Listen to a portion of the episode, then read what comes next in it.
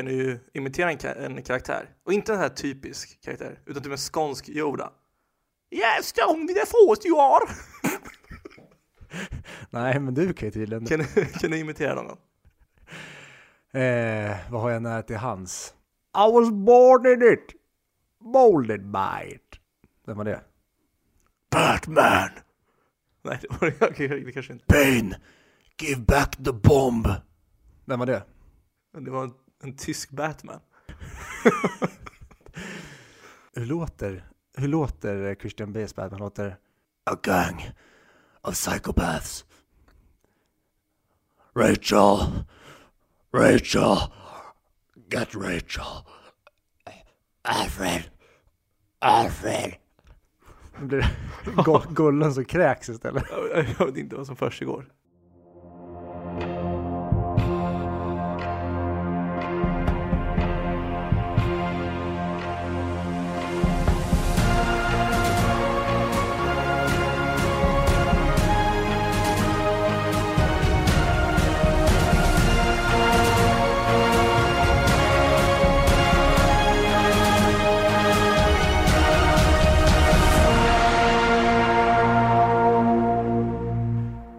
Då säger vi hej och välkomna tillbaka till 100 Mic Podd avsnitt 99. Med mig har jag Fredrik Billberg. Viktor Esteman Landgren heter jag, men jag tänker bara använda mitt förnamn. Vi är då podcasten som pratar upp IMDBs topp 100-lista, men inte Charlie Chaplin. Och den här veckan så är vi ju på plats 99. På IMDBs topp 100-lista så hittar vi Charlie Chaplins The Kid. Men eftersom hela vår mick-grej står för, men inte Charlie Chaplin, så kommer vi istället stoppa in en film som vi istället tycker hör hemma på topplistan. Vilken har vi valt? Vi har valt In Bruges. Ja, Martin McDonaghs eh, enligt oss eh, mästerverk om eh, två gossar i fina brygge. Och vi kan ju bara förklara snabbt hur vi har resonerat när vi kommer fram till In Bruges. Att vi har valt en film som vi tycker förtjänar att vara på topp 100. Och helst då en film av en regissör som inte har en tidigare film på topp 100-listan. Så In Bruges är inte nödvändigtvis den filmen vi tycker förtjänar mest att vara på topp 100. Men det är en film som vi tycker bör vara där. Och vi kan även prata och nämna det om eh, IMDBs topp 100-lista. Den är ju tyvärr konstant föränderlig. Och eh, hittills så har den eh, ruckats av Joker. Den ruckades en kort stund av Martin Scorseses The Irishman och nu har den även ruckats igen av Parasite. Så att eh, du kan ju dra upplägget på hur vi ska ta oss runt det här eller förhålla oss till det. Ja, vi har ju tänkt länge och noggrant över hur vi ska hantera det. Och det vi kom fram till var att vi har satt den listan som var när vi började. Den är satt i sten. Och så fort det kommer in en ny film som tar över en plats så kommer vi då så fort vi kan göra specialavsnitt om den filmen när vi väl kan se den och har hunnit se den. Eh, och originallistan då, från 100 till första plats, kommer vi då lägga ut på våra sociala medier och på vår kommande hemsida. Och eh, vi kan väl dra igång, så jag tänkte kolla med dig. Har du sett någonting eh, bra sen sist? Mandalorian. Det, alltså, det får ju mig att förlåta Star Wars. Nej, förlåta Disney. Det finns ju en prequel-trilogi att förlåta och sen så finns det även Disneys filmer att förlåta. Så att vi, man kan förlåta både Star Wars och Disney. De, de har gjort mycket ont tillsammans med det goda. Men jag tycker att vi kan hålla på Mandalorian och prata om den först när eh, hela säsong 1 har släppts. Vill inte sabba för er nu, men låter det som en eh, okej deal för dig? Ja, jag menar, däremot så läste jag att Ryan Johnson ville regissera ett avsnitt av The, Man- The Mandalorian. Det är väl klart han vill. Varför vill han det? Ja, han vill väl komma in och visa att jag kan. Det förra, det var inte jag. Nu ska ni få se på riktiga bullar. Men har han inte fått nog av alla hyllningar han har fått? Alla som har talat upp till honom och sagt det här är, det här är en bra kille. Han är ett geni. Tog tillbaka JJ Abrams. Kände att Guy, you gotta save this ship bra. Mm. Har du sett eh, Ricky Morty? Ett avsnitt har jag sett Ricky Morty. Vad tycker du? Eh, minns inte så mycket av det, men eh, det är ju Dan Harmon som gjorde Community som står bakom den. Så det, det bör vara humor i, i min smak. Ja, det, han är ett geni. Både Community, de säsonger som han har gjort, och nu Rick and Morty är fruktansvärt bra tycker jag. Mm. Har du sett någon film, eller någon ny film på bio? Mm, jag var och såg eh, Robert Eggers The Lighthouse med eh, Robert Pattinson och Willem Dafoe. Och den kan jag rekommendera starkt. Filmen handlar ju då om eh, två män som ska då se till att sköta ett lighthouse, en fyr ute på en ö under en period tillsammans. Och eh, Willem Dafoes karaktär är en gammal rutinerad räv och Robert Pattinson är debutant så han ska göra det här jobbet för första gången då. Och filmen är filmad i eh, ja, men gammal klassiskt format så att det är eh, kvadratbild istället för eh, rektangulär. Och den är även svartvit så att den, eh, man skulle lika gärna kunna tro att den är från typ en film som är gjord samtidigt som Sjunde inseglet till exempel. Är den svartvit för att spegla att den är gammal eller är den svartvit på samma sätt som Sin City är svartvit? Den ska se gammal ut. Men jag vet inte om det har så mycket med filmen att göra eller om han bara valt det för att han tycker att det kanske är snyggt och eh, effektivt. För visst är det också eh, Kill Bill när eh, det är scenen när hon slåss mot, vad är det, 40 andra svärdsmän eller svärdskvinnor och så gör då firas det in till svartvitt. För att det var så mycket blod, eh, eller? Jag kommer inte ihåg så bra. Men nej, det är väl så många andra scener som är blodiga Kill Bill att jag har svårt att tro att de skulle göra det av den anledningen. Men det är, det är någonting, exakt vad kommer jag inte ihåg om blodet såg fult ut med färg eller det var någonting med att det var blod. Jag kommer inte ihåg exakt, det får vi kolla upp sen. Eller så skulle Tarantino bara sagt, som de frågade varför gjorde ni det svartvit? Because I fucking wanted to! Sen efter satt han säkert och hyllade sig själv en halvtimme. Ja men det är väl värd. Om det är någon som är värd klappar på axeln då är det väl Tarantino. kollade roundtable intervju med eh, Tarantino, Margot Robbie, Leo DiCaprio och eh, Brad Pitt. Och eh, man såg i skådisarnas ögon hur glada de var att få slippa jobba med honom på ett tag. För jag kan tänka mig att det är extremt påfrestande att jobba med Tarantino. För han satt i princip bara och Oh, I love that scene! Oh, oh that is such a good scene! Oh, that's brilliant!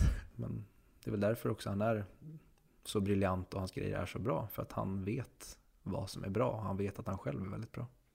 Ja, tyvärr så känns det som att du har mycket större chans att lyckas om du har ett stort ego. Om du tror på dig själv och tror att du är bäst och kommer till slut också bli bäst. Mm. I många fall. Det ligger någonting i det.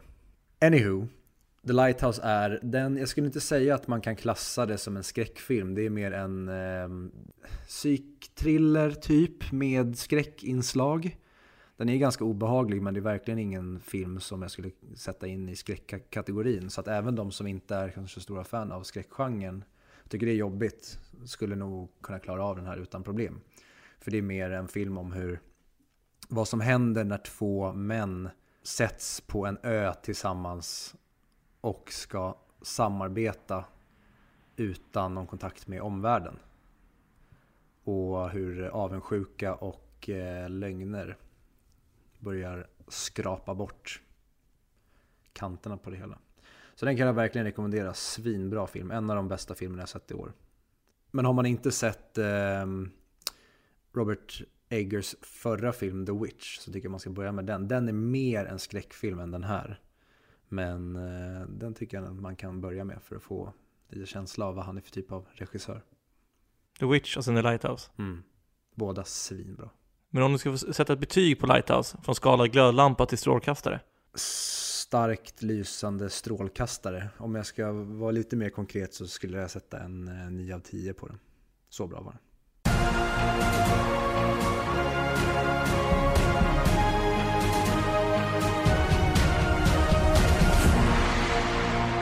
Varför tror du att alla studios idag lägger så otroligt mycket pengar på remakes och reboots?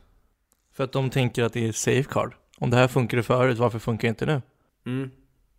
Exakt, jag kollade upp det, kollade runt lite på det här, den här flugan, internet. Och såg vad, vad folk trodde att det berodde på. Ehm, och för att det är ju framförallt de senaste åren så är det en sån otrolig reinkarnation av gamla proven koncept. Typ som att ja, men vi har ju fått nya Star Wars-filmer, vi har fått en ny Terminator-film ganska nyligen. Blade Runner kom med en uppföljare 30 år eller vad det är plus senare. Ghostbusters kom i en kvinnlig tolkning. Det ska även komma en uppföljare nu med originalcasten dels. Fast and the Furious-filmerna har bara puttrat på och liksom fått spin-offs. Jumanji kom. Alltså det, det går att göra listan hur lång som helst med massa gamla Toy Story-filmerna fortsätter. Det är ju fler nu än, än någonsin. För det, är, det har alltid funnits reboots, men nu är det ju sjuka nivåer. Ja men precis, det är som att vi är inne i någon slags epidemi. Men det, det går även... För jag kollade det här och då var det många som har skrivit om det att det är ju inte bara inom filmer som det här sker utan det är ju en reinkarnation och återanvändning av när det kommer till eh, ja, men, mode, politiska åsikter. Det är som att vi hela tiden försöker söka oss tillbaka till det gamla, trygga och hela tiden vi bara blir matade med nostalgin. Och det här verkar ju framförallt Hollywoodstudion ha hakat på. Att de vill mata oss med det här gamla fantastiska som ni en gång älskade så mycket och här får ni en ny tappning för en ny generation. Det är även så att 91% av alla de eh, remakes och rebootsen och sequelsen som görs har sämre betyg än originalen. Studion bryr sig inte om betyg. Studion tar ju två av tio för att tjäna några miljoner. Det hade jag också gjort. Jag tror att det var nio av tio filmer av de som är mm, högst eh, inkomstbringande under 2019 som är eh, remake, sequel eller ehm, det kan bara vara nytolkning. Som kollar på Disney vad de har gjort med sina klassiker som ehm, Lejonkungen, Dumbo, Djungelboken, ja men alla dem. Aladdin. Och även de filmerna fanns med på de högst inkomstbringande filmerna. Men samtidigt är filmerna inte så omtyckta som slantarna säger. Nej men, för, men folk vill ju fortfarande se det. Folk tänker att, åh oh, det här tyckte jag om för 20 år sedan när jag var ung. Vi, vi, vi kan ju kolla om det är lika bra nu. Jo, men tror du inte även att den yngre generationen idag går och ser de här nytolkningarna? För att jag tror inte till exempel att, eh, ja men Majken, 12 år, hon går nog hellre på bio och ser en eh, inom citationstecken live action version av Lejonkungen istället för att se den tecknade versionen. Det kan vara fascinerande för dem att se den, den nya, absolut. Eftersom det är den som är inne just nu, det är den som marknadsförs just nu, det är den som man kommer att höra talas om. Så det är klart. Och det, för mig är det en ganska enkel ekvation. För, företagen tänker att vi människor, vi gillar att vara trygga, vi gillar, vi gillar det som vi vet att vi, att vi tycker om. Och det kommer de då tjäna pengar på. De har, för de som bestämmer och tar de här besluten är oftast inte de som har de här kreativa själarna som verkligen vill skapa något nytt och skapa konst. Utan det är de som sitter och vill få hela bolaget att gå runt och tjäna pengar. Mm. Och sen så kan det vara att de får in någon som, ja, du vill testa den nya CGI-tekniken, men vi testar att göra en, en Lejonkungen. Så det kan ju också vara fascinerande för personer att testa den nya tekniken, testa CGI, testa dataanimerat. Testa, där tror jag mer att här har vi ett koncept som tidigare har funkat och nu har vi den här tekniken. Låt oss göra det gamla goda med den här nya tekniken. Jo, jo men det enda jag menar är att det, det, alla involverade är inte bara money grabbers.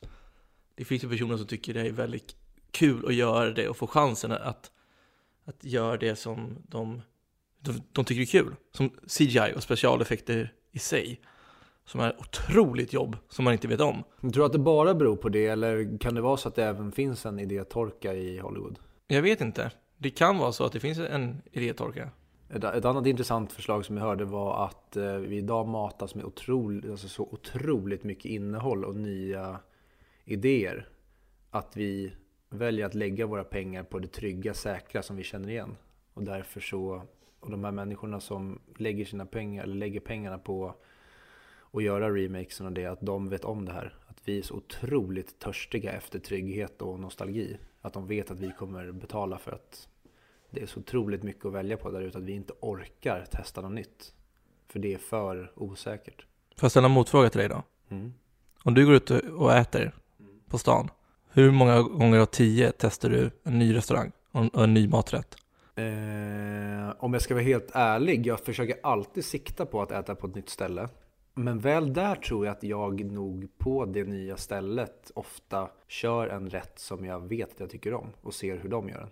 Exakt. Och jag tror det är likadant med filmer och eh, serier säger. Serier är dock mer nyskapande skulle jag säga än, än filmer just nu. I, istället för chansa på någonting som du inte vet om det är gott så tar du en maträtt som du vet tycker om. Men du vill fortfarande ha en liten viss variation, det vill säga att du vill hellre gå till något nytt ställe och testa samma maträtt. För då får du tillräcklig variation. Men du, men du vet fortfarande om att det är gott. Någonting som motbevisar det här, det är ju Joker. För där gör man ju någonting helt nytt. Visserligen är det en karaktär som är känd sedan gammalt. Men Joker har ju aldrig tidigare fått en film. Och där kommer man ju faktiskt med en, en helt ny idé. Där man får följa den här karaktären som inte gjorts tidigare. Och där får en person skapa en film som han vill göra. Här har han en idé som han tror på. Till skillnad från att de bestämmer, okej okay, den här filmen ska göras, nu ska vi göra Lejonkungen. Vad har vi för etablerade namn där ute? Okej, okay, ja men eh, John Favreau, han, eh, han tycker folk om, ja, men han får ta, åka in och göra det här. Det blir nästan som att det blir mer hired gun inom de här säkra korten. Men Joker till exempel, den, där vågade de sticka ut hakan och ta en chansning och det lyckades. Ja, jag menar, Joker är ju väldigt originell. Det är en gammal karaktär och som de har tagit inspiration från tidigare filmer. Sen bara slagit ihop de två. Men förutom det är det ju väldigt originellt. Och det är därför jag tror också att den är så otroligt omtyckt. Inte bara på grund av att det är en väldigt, väldigt bra film. Utan också för att folk, för att det är en, någonting nytt. Det är inte samma gamla, de hade lika gärna kunnat göra någon slags Batman prequel. Om hur Jokern, ja men hur typ Jokern skapade Batman. Någonting mer så. Så att vi hade fått mer Batman också. Men där vågar de ju faktiskt bara ha med Bruce Wayne som en liten snorunge i en scen är det väl? Mm. Och sen har vi ett, ett, annat exempel som, som Blade Runner, den nämnde jag ju. Där fick de ju ut en otroligt bra uppföljare. Som av många är mer omtyckt än originalet. Men den floppade ju pengamässigt. Blade Runner är ju en otroligt bra film. Jag visste inte att den floppade pengamässigt. Jo, men den var också väldigt dyr. Okay. Så den, men den svek och sen hade den väldigt lång um, runtime. Så jag tror att publiken blev uh, skrämda av det. Ah, Okej, okay. så kan det vara. Jag tror att det, alltså det görs garanterat minst om inte mer nytt idag. Men det görs så pass mycket mer generellt så att det görs mer nostalgi och mer gammalt också. Mm. Hänger med i min, mitt resonemang? Och saken med nya saker är att för att någonting nytt ska fungera måste du ha någonting som du känner igen i det. Det är därför du många vill satsa på att... Det, det är därför bland annat Jokern kanske lyckades. För att du har en ny, en ny film, en ny idé, men du, men du har en karaktär du känner igen och känner till. Oavsett vad du lanserar, om det är en ny produkt eller en film eller allting, så vill man alltid ha någonting, någonting du känner till. Ja, men varför måste man göra det då med karaktärer? Är vi, är vi, så, är vi så dumma att vi måste känna igen karaktären och filmvärlden? Räcker det inte med att ta arketyper vi känner igen? Men hur, hur tror du att intresse hade varit för den här filmen om det inte var Jokern? Jag hade, alltså, jag hade nästan önskat att de hade döpt filmen till typ Fläck. För att inte skriva på näsan att det var Joker. Och, han, och jag hade mycket hellre sett att de inte hade blandat in Wayne-familjen. Eller kanske hållit i alla fall Wayne-familjen på ännu längre avstånd. Att de inte blev så centrala i filmen. Men det är också för att jag är väldigt allergisk. Jag tycker inte om när man återskapar och använder gamla knep. Jag tycker om när man vågar testa nytt. Men det tycker bevisligen inte producenterna. Nej men jag tycker man ska blanda. Ja, nej, summa summarum, jag önskar att de hade satsat mer på att göra det som publiken tycker om. För att 91% av de här remakesen och rebootsen, eller sequelsen, är mindre omtyckta än originalen. Men de drar ju in pengarna. Jag tycker det är synd att de inte vågar kanske, inte spilla lite pengar, men att de inte vågar satsa på att göra bra film istället för film som drar in pengar. Hur vill du lösa det då? Nej men jag hade gärna sett, de, det är lite som att det finns ju, framförallt inom, inom filmbranschen, att en regissör får om du liksom, you scratch my back, we scratch yours. Typ som Nolan. Han ville ju göra Inception. Men då sa studion, gör Batman för oss. Och det var lite, om du gör den här för oss så gör vi den där för dig. Och jag ser jättegärna att fler studios vågar göra det. Att man tar lite fler risker på ett mer otestat kort. Sen kan man fortfarande ha de här säkra korten som drar in pengarna. Men också ha en väldigt tydlig filial av det här är våra, det här är våra autörer som vi vågar ge lite konstnärlig frihet. Som typ den Villeneuve med eh, Blade Runner 2049. Floppade eller floppade, den, den gick inte så bra ekonomiskt men enligt mig typ den bästa uppföljaren sen Dark Knight tror jag. Visserligen så kom Dark Knight strax efter Batman Begins men om vi tar en av dem som där originalet är väldigt mycket äldre så tycker jag att det är typ den bästa. Mm. Och det är ju det är väldigt lätt att säga att sluta med remakes, sluta reboota. Och då, då hade vi inte haft ett Dark Knight. Vi, vi hade inte haft Ocean 8. Vi hade inte haft Ghostbusters för kvinnor. Nej, och um, de gick ju både dåligt kritikermässigt och dåligt ekonomiskt. Så att, uh, ha! Det är ju klart att det pengar kommer alltid styra. Men eh, jag önskar att eh, man låter konstnärerna få lite mer eh, att säga till om. I alla fall framöver.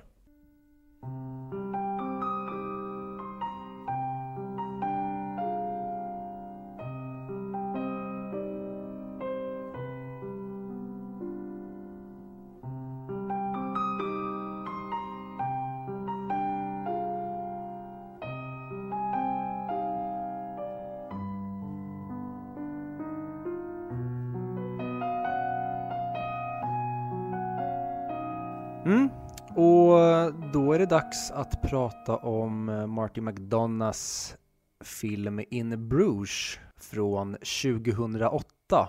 Och filmen handlar ju då om eh, Ken och Ray, två hitmen som har blivit skickade av sin chef Harry till den lilla blygsamma staden Brygge i Belgien där de ska ta det lugnt och invänta Harrys kommande order.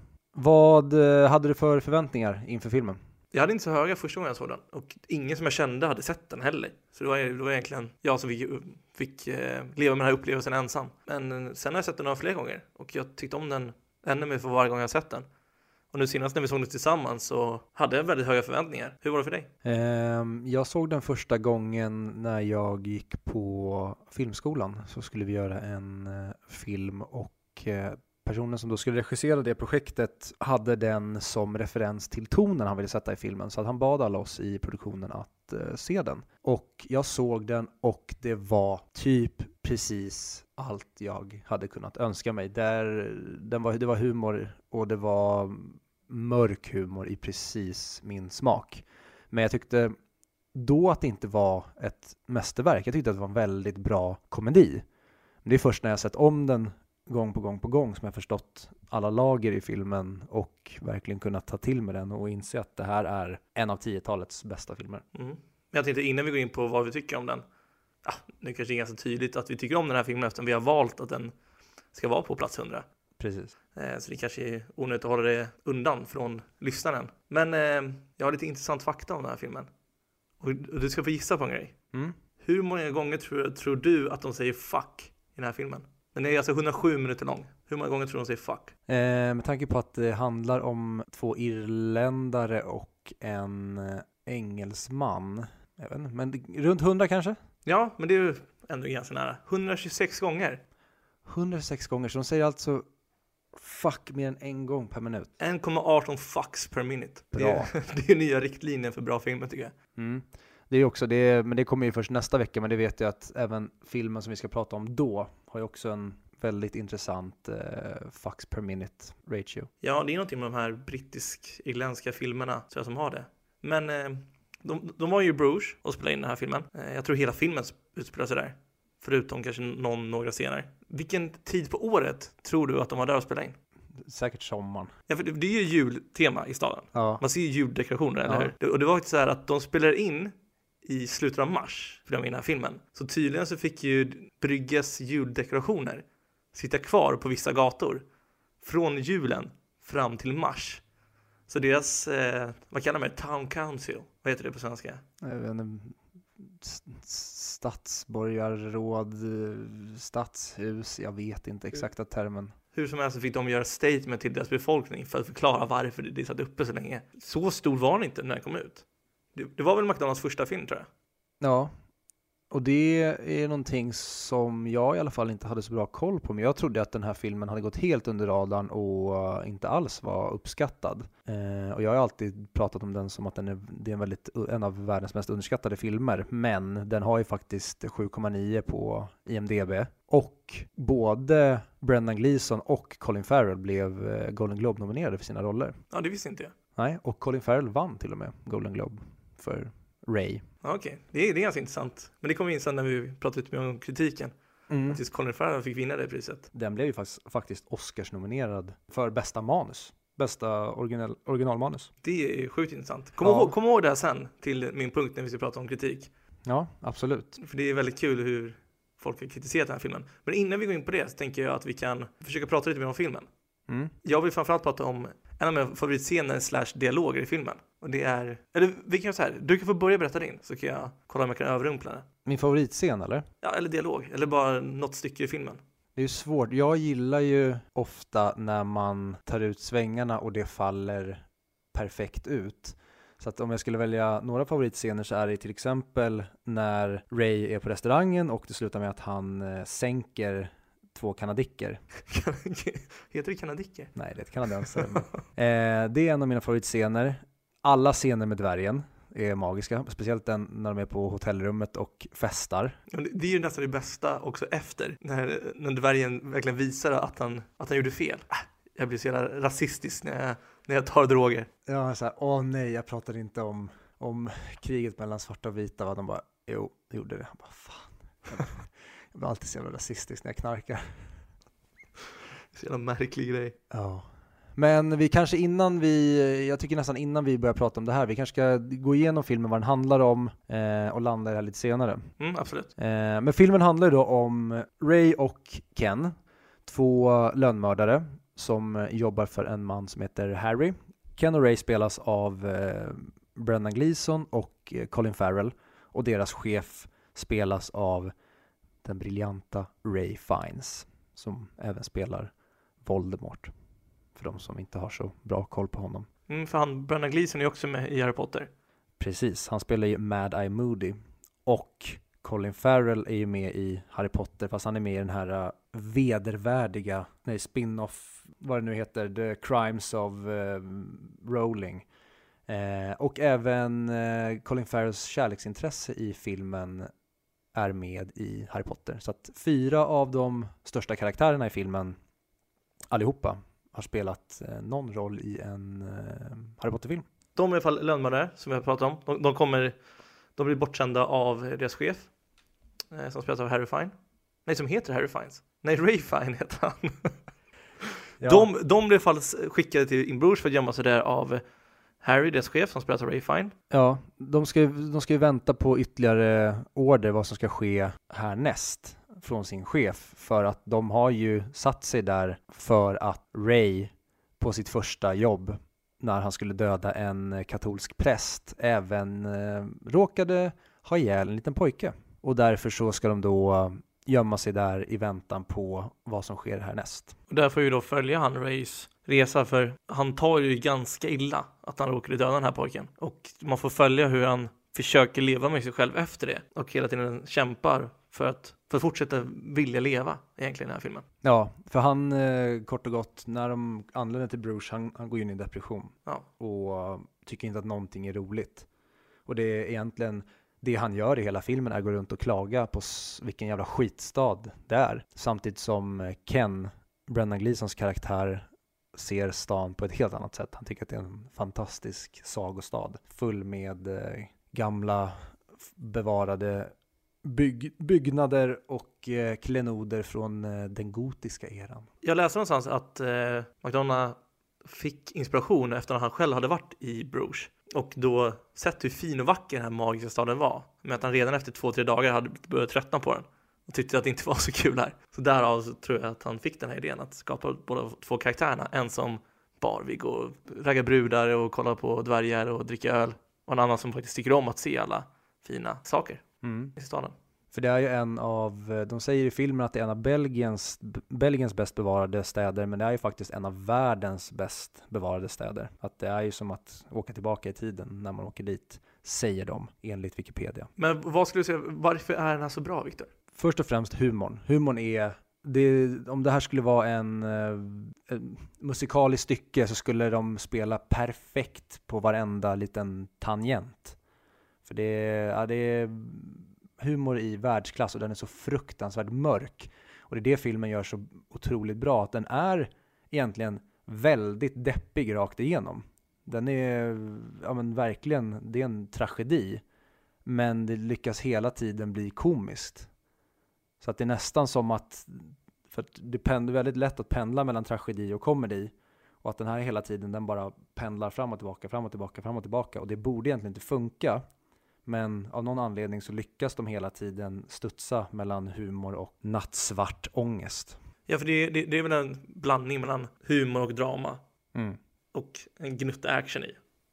Ja. Också. Kanske man skulle kunna klassa den som.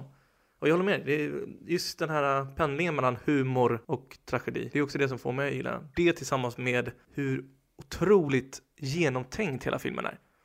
Hur de använder foreshadowing hela tiden och knyter ihop alla trådar. Du kan ju berätta, vad är foreshadowing?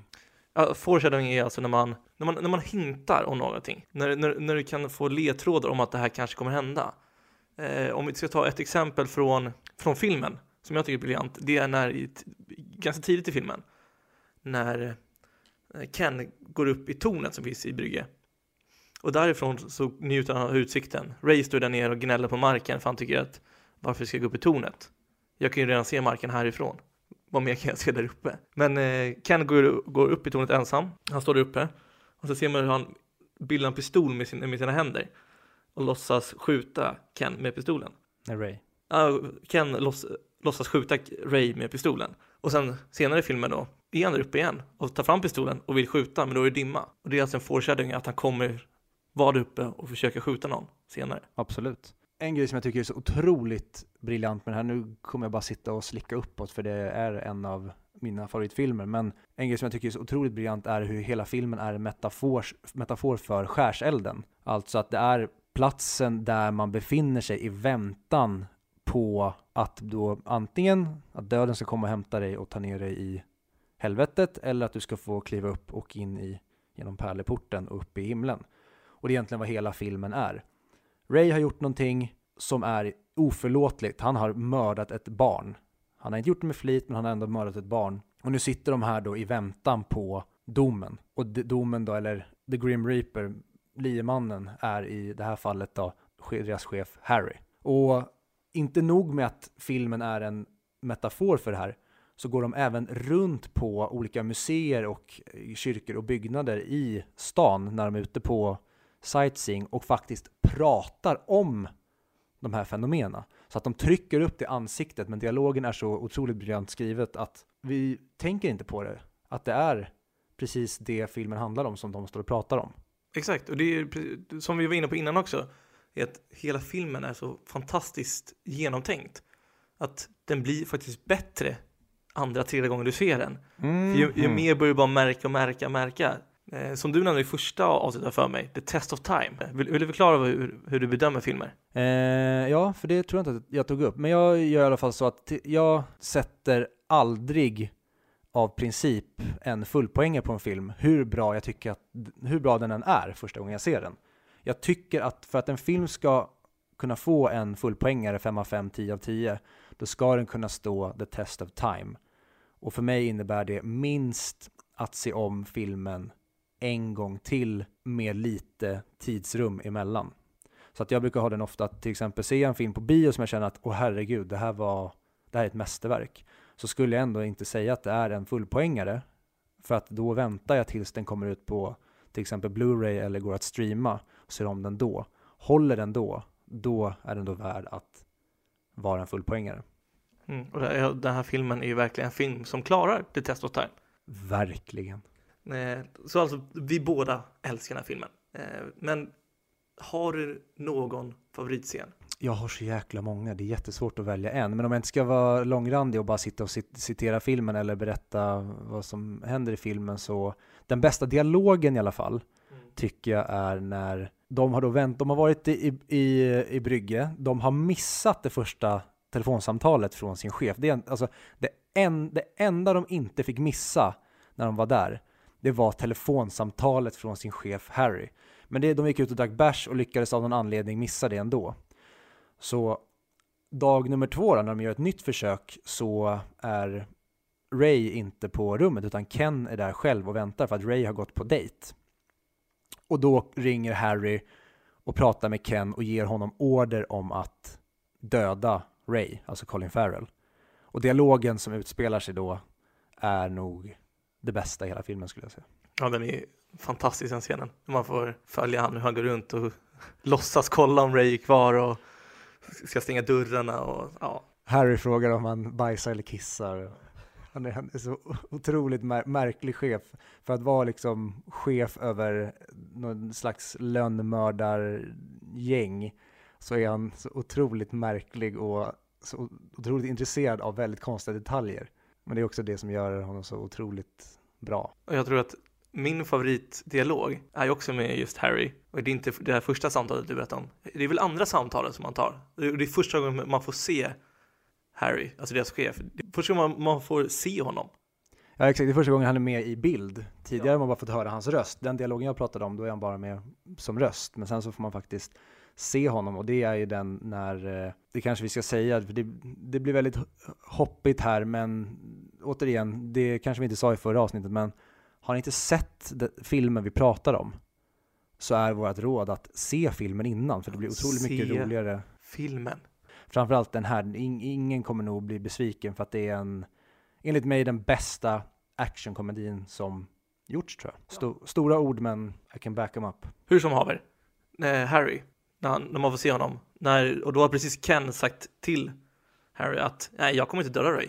Han förtjänar chans att leva. Och då, då får man se Harry när han blir arg, kollar på telefonen och slår telefonen upprepade gånger i bordet, tar sönder den. Hans fru kommer in. Vad säger hans fru, Viktor? Hon säger åt honom att ta det lite lugnt Harry, det är bara ett obetydligt objekt. Och Harry svarar You're an anonymous fucking object! och sen klipper de där. Och det här som är så briljant är sen när man får se Harry igen och han ska åka till Brygge för att ta hand om sina grejer. För Harry är ju en man med starka principer. och då får man se han säga hej då till sin, till sin familj och be om ursäkt till sin fru. Att han kallade henne just för det. och det är så briljant gjort bara, helt enkelt. Att de väver ihop det. Och för att kontra det här, för det här är en väldigt humoristisk scen. Eh, och min andra favoritscen i hela filmen, det är hur de klarar sig ur den här soppan som de har satt sig i. Det vill säga att Ken är står i skuld till Harry av olika anledningar. Och Ken är en person som alltid följer sitt jobb. För alla har ju ganska fasta principer och om Harry säger åt honom du måste mörda den här personen så gör Ken det. Punkt slut. Hur mycket han än gillar det. Så Ken går ju faktiskt ut för att döda Ray. Och då Ray har fått tag i ett vapen. Han har gått till parken. Ken går dit med pistolen dragen. Är beredd att skjuta honom i, i ryggen i bakhuvudet. Och precis innan han gör det så tar Ray själv upp ett vapen, sätter mot sin egen tinning och började skjuta sig själv. Och då, och då stoppar ju Ken honom från att skjuta sig själv. Och det är så briljant sätt att avbryta det här. Vad gör man i en sån situation? Där du, du, för du kan ju inte döda en person som började skjuta, skjuta sig själv. Nej, och det är ju verkligen där hela filmen vänder. och det är verkligen som du säger, det, det, går inte och det har egentligen, det är det de har byggt upp Ken med hela filmen. Att han är lite som skydd, den här lite, så han ska för, föreställa skyddsängen som försöker alltså, vara där och hålla humöret uppe för Ray då, den som är i skärselden och väntar. Han är liksom, han är god, han är rättvis, han är eftertänksam, han är lugn. Han, är, han ska liksom vara den, den rättvisa och mogna personen i den här filmen. Att han då får uppdraget att döda Ray går liksom inte när han då får se att Ray faktiskt tänker göra hans jobb åt honom det blir för mycket för den här snälla personen.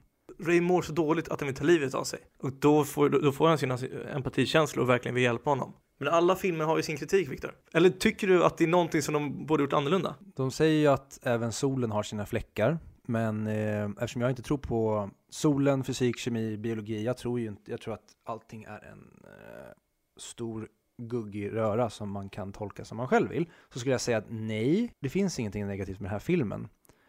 Men om jag skulle behöva välja någonting så skulle jag ändå säga att det, den sämsta delen med den här filmen är när Ken då har vänt och istället för att han då ska döda Ray så vill han då ge Ray en ny chans till ett nytt liv att återbetala för det här då han har gjort, alltså råkat döda det här oskyldiga barnet genom att skicka honom på ett tåg till okänd destination någonstans i Europa där han då kan påbörja ett nytt liv. Och när Ray då sitter på det här tåget och har åkt några stationer så kommer det en eh, vakt och knackar honom på axeln och så är då med vakten är då paret som Ray tidigare i filmen har spöat. Och det är det som jag tycker funkar lite då. De hade kunnat lösa det mycket enklare, mycket snyggare. Istället för att tåget har åkt massa stationer och sen så hittar det här paret då som vill ja, uppenbarligen anmäla honom för misshandel. De hittar honom liksom flera stationer bort från stan. Av en slump också. Ja men precis, det, var, det känns väldigt random. Istället hade de kunnat göra det snyggare genom att när han går på tåget så går han förbi dem. Eller att innan tåget har åkt så ser de honom genom fönstret. Det finns många olika sätt att de hade kunnat lösa det här på. Det tycker jag är osnyggt skött, helt enkelt. Jag håller med. Det är, det är typ det enda, inte plot-holen, men åt det hållet i filmen tycker jag. Mm. Där handlingen inte har jättebra förklaring. Eh, men eftersom vi båda älskar den här filmen så mycket som vi gör, så tänker jag innan vi går in på lite mer betyg och lite mer exakt vad vi tycker om den, så kollar jag lite på IMDB. För det finns ju alltid de här personerna som inte gillar det, som känns orimligt att inte gilla. Så jag satt idag och läste lite reviews. Eh, så, så, och så tog jag lite punkter från de som hade gett 3 av 10, 5 av 10 och 7 av 10. Och jag, tänker, och jag tänker att du ska få bemöta det här. Ja, det är bra att vi faktiskt kan få prata då indirekt till någon som inte huvudlöst älskar den här som vi gör. Jag kommer gå in i rollen och, och, prata lite om det här. Men jag, jag, jag kommer inte citera, men från tre av tio personerna så läste jag bland annat att de, det var många som tyckte att den var smartare än vad den är. Det vill säga att humorn inte är så rolig, den försöker vara smart. Och att filmen är väldigt predictable. Ja, det är svårt för att ja, film är subjektivt och gillar den inte så gillar den inte. Men eh, ja, tycker du inte att den här är rolig, då borde du gå och köpa ny humor för att din är rutten rakt igenom. Förutsägbar? Ja, hur då? Men det, ja, man kunde ju lätt lista ut vad som skulle hända. Du kunde ju verkligen listat ut att Harry skulle säga att han har sina principer och att dödar man ett barn så hade jag inte tvekat en sekund. Då hade jag satt pistolen i min mun. Jag hade inte tvekat en sekund, säger han. Men han säger ju det tidigare i filmen. Det är klart man vet att han kommer göra det. Vet du att det är dvärgen som av någon anledning kommer ha på sig skoluniformskläder som att han vore ett barn och sen råkar få skallen bortblåst så att man inte ser att det är ett barn. Och sen att Harry skjuter sig själv i huvudet för att han tror att han har mördat ett barn, han egentligen har dödat en dvärg. Good fucking job. Då är du bra jävla duktig på att förutse saker. Oscarsnominerad för bästa originalmanus. Ja, och det är så kul, för det är, dels är en som har sagt att den, att den var predictable, och en annan som sa att den var fantasilös. Ja, och det, det, är, så, det, det är svårt att ens bemöta det. Det finns ju att, subjektiva åsikter och det finns ju Objektiva åsikter. Ja, exakt. Det är ju inte ett fantasilöst manus. Det är ett otroligt genomtänkt manus. Och sen om man inte gillar det, det är en annan femma. Men att säga att det är fantasilöst och förutsägbart, det kan man inte ha en subjektiv åsikt för tycker jag. För det är någon, fine om du inte gillar den, men är det någonting den här filmen är så är den otroligt kreativ och fantasifull. Verkligen, jag tycker det är kul hur upp, upprörda vi blir när vi sitter och läser och hur folk kritiserar den film vi tycker om. vi, vi skakar av ilska. 29 maj! Men som sagt, dels var det Oscars nominerad för bästa originalmanus. Ja, bästa original, alltså en, ett manus som inte är baserad på en tidigare, en tidigare förlag. Alltså till exempel, det är inget, inget, inget manus som är från en bok eller? Exakt. Okay. Precis, det här är en originalidé från Martin McDonough. Eh, men om, om vi går upp till sju stjärnor, för sju stjärnor, sju av tio, det är ändå ett okej betyg. Nej, men då, då, tycker man att den är bra. Då, då tycker man den är bra, men det, men det kanske var att man kanske inte gillade humor då, till exempel. Eh, men där var det bland annat någon som, som tyckte att musiken var fel. Någon annan som tyckte att slutet var fel och sen var det bland annat folk som skrev att det var lite för mycket grafiskt våld. Till, till exempel när han, när han hoppar ner från tornet. Eller hoppar, hoppar. Men en, en riktigt ball grej med det, om vi går tillbaka till foreshadowing, det är att, kom ihåg mynten han släpper ner för att rensa så att inget folk ska vara i vägen så han inte ska råka landa på någon. Mm. Det är samma mynt som man inte får betala med när han ska gå upp i tornet första gången. Oh. Oh. Alltså, jag, jag, får, jag får gåshud på riktigt. När jag Åh. läste det tänkte jag, det är fan, alltså det är ju, det är så bra skrivet.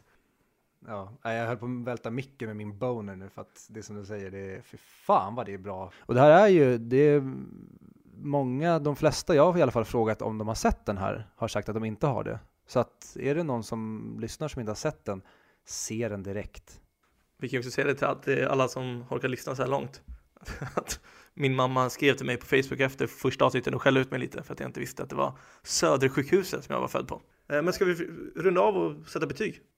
Ja, eh, vi kan ju också prata om att, eh, för jag tycker att den här filmen är väldigt underskattad, men som jag sa, den, den har eh, 7,9 på IMDB, vilket är ett väldigt bra betyg. Den gick inte under radarn, vilket jag har trott också att det, det har den verkligen inte gjort, för att i och med att de fick Oscarsnomineringen, Golden Globe-nomineringarna och att Colin Farrell vann Golden Globe gör ju att den, är ju, den har ju blivit erkänd. Men vi har, eller Martin McDonough har ju faktiskt en film som är eh, dels har högre betyg men även som, eh, jag kommer inte ihåg om den vann eller om den bara blev nominerad till en massa Oscars. Men han har ju även regisserat eh, Three Billboards Outside Ebbing, Missouri. Eller Missouri. Riktigt bra film den också. Verkligen, och det är precis samma stuk. Jag tycker inte den är lika bra som In Bruges, men det är fortfarande en väldigt, väldigt bra komedi. Och samma sak där, filmen föds ur en tragedi, men i det här tragiska och mörka så finns det otroligt mycket humor. Så den kan jag också rekommendera att se. Handlar om en mamma vars dotter har hittats våldtagen, tror jag. Våldtagen och uppbränd. Bara där, det är ju kolsvart som hennes dotter hade sagt. Eh, men så den, den tycker jag verkligen ni ska se också. Men sure, vi kan eh, gå in och prata betyg. Mm. 10 av 10. Ja, det är, det är svårt för mig, det är en av mina favoritfilmer. Det, det är en fullpoängare som jag sa, det är enligt mig den bästa actionkomedin tror jag som har gjorts. Där får någon gärna höra av sig med en, eh, en annan nominering till den positionen. Ja, men det är svårare, för när man sätter betyg så måste man ju sätta betyg på den genre som filmen är i. Och den här, jag, du kan ju inte jämställa den här filmen med Sagan om ringen till exempel. För det är helt två olika typer av filmer. Men i sin genre tycker jag den här filmen är en 10 av 10. Mm, men den, det är också så här, du kan, du kan sikta mot olika nivåer, men träffar du ditt mål, det spelar ingen roll alltså vilket, avst egentligen så här, vilket avstånd du står ifrån när du ska skjuta. Träffar du mitt i prick så träffar du mitt i prick. Och det är det jag tycker, att det spelar ingen roll, för den här filmen utför det den vill utföra med perfektion och lite till. Ja, men det är det jag menar, det här var, det här var lite som en innan jag sätter vart antal mick på den här filmen. Så jag säger, för, det, för sätter man 10 av 10 tänker många att det är lätt topp 20. Och det är svårt att säga än om jag tycker att den är 20 mick. Så jag, jag låter dig starta, så ska jag ta inspiration från din, ditt svar. Det är också jättesvårt. Eh, det är en av mina favoritfilmer, men en av mina favoritfilmer för mig, det är liksom så här, ja, det är en av mina hundra bästa filmer. Men skulle jag nog göra en topp 20-lista så skulle jag nog ha med den här bara på grund av att jag tycker att den är bäst i sin kategori. Sen så kanske om jag typ skulle väga upp den mot vissa filmer som kommer men det är just på grund av att den, den gör precis det den vill göra i sin kategori och jag tycker typ inte att det finns en film som gör det bättre. Tycker absolut den hör hemma på IMDBs topp 100-lista och skulle jag sätta betyg, ja men 20 mick då. För jag tror kanske inte att jag har 20 filmer jag tycker är bättre. Jag eh, skulle sätta den på 45 mick. Det är, som jag säger, det, det är någonting som saknas att vara över 45 mick för mig. Och det är det här det storslagna, det här när den episka musiken kommer in och man får se hela, om det nu är slagfältet eller vad det är för något, och man verkligen får den här otroligt mäktiga känslan i kroppen. Det får man inte av den här filmen. Den här filmen får man skratt, du får en genomtänkt film och, och du blir intresserad av att se den. Men du får inte storslagna. Det är det som saknas för att det ska vara högre än 45 mick för mig. Men just nu känner jag så. Men 45 mick är fortfarande väldigt bra. Så att eh, mitt är 5 av 5, 10 av 10, 20 mick. Och jag är en 10 av 10. 45 mick. 50 till 40. Ah, okej. Men det var allt för den här gången. Mm. Och eh, vi är tillbaka nästa vecka och då ska vi prata om Snatch. Jajamän. Ska vi också säga att det är, vi släpps ju varje tisdag. Och eh, ja, vi, vi är egentligen podcasten som gör veckans sämsta dag lite bättre. Ja, eller lite sämre beroende på, beroende på om man tycker att In Bruges är en bra eller dålig film. Men fan, se filmen. Verkligen. Med det så säger vi Well met. On Raglan Road, of an autumn day. I saw her first and knew that her dark hair would weave a snare that I might one day rule. I saw the danger and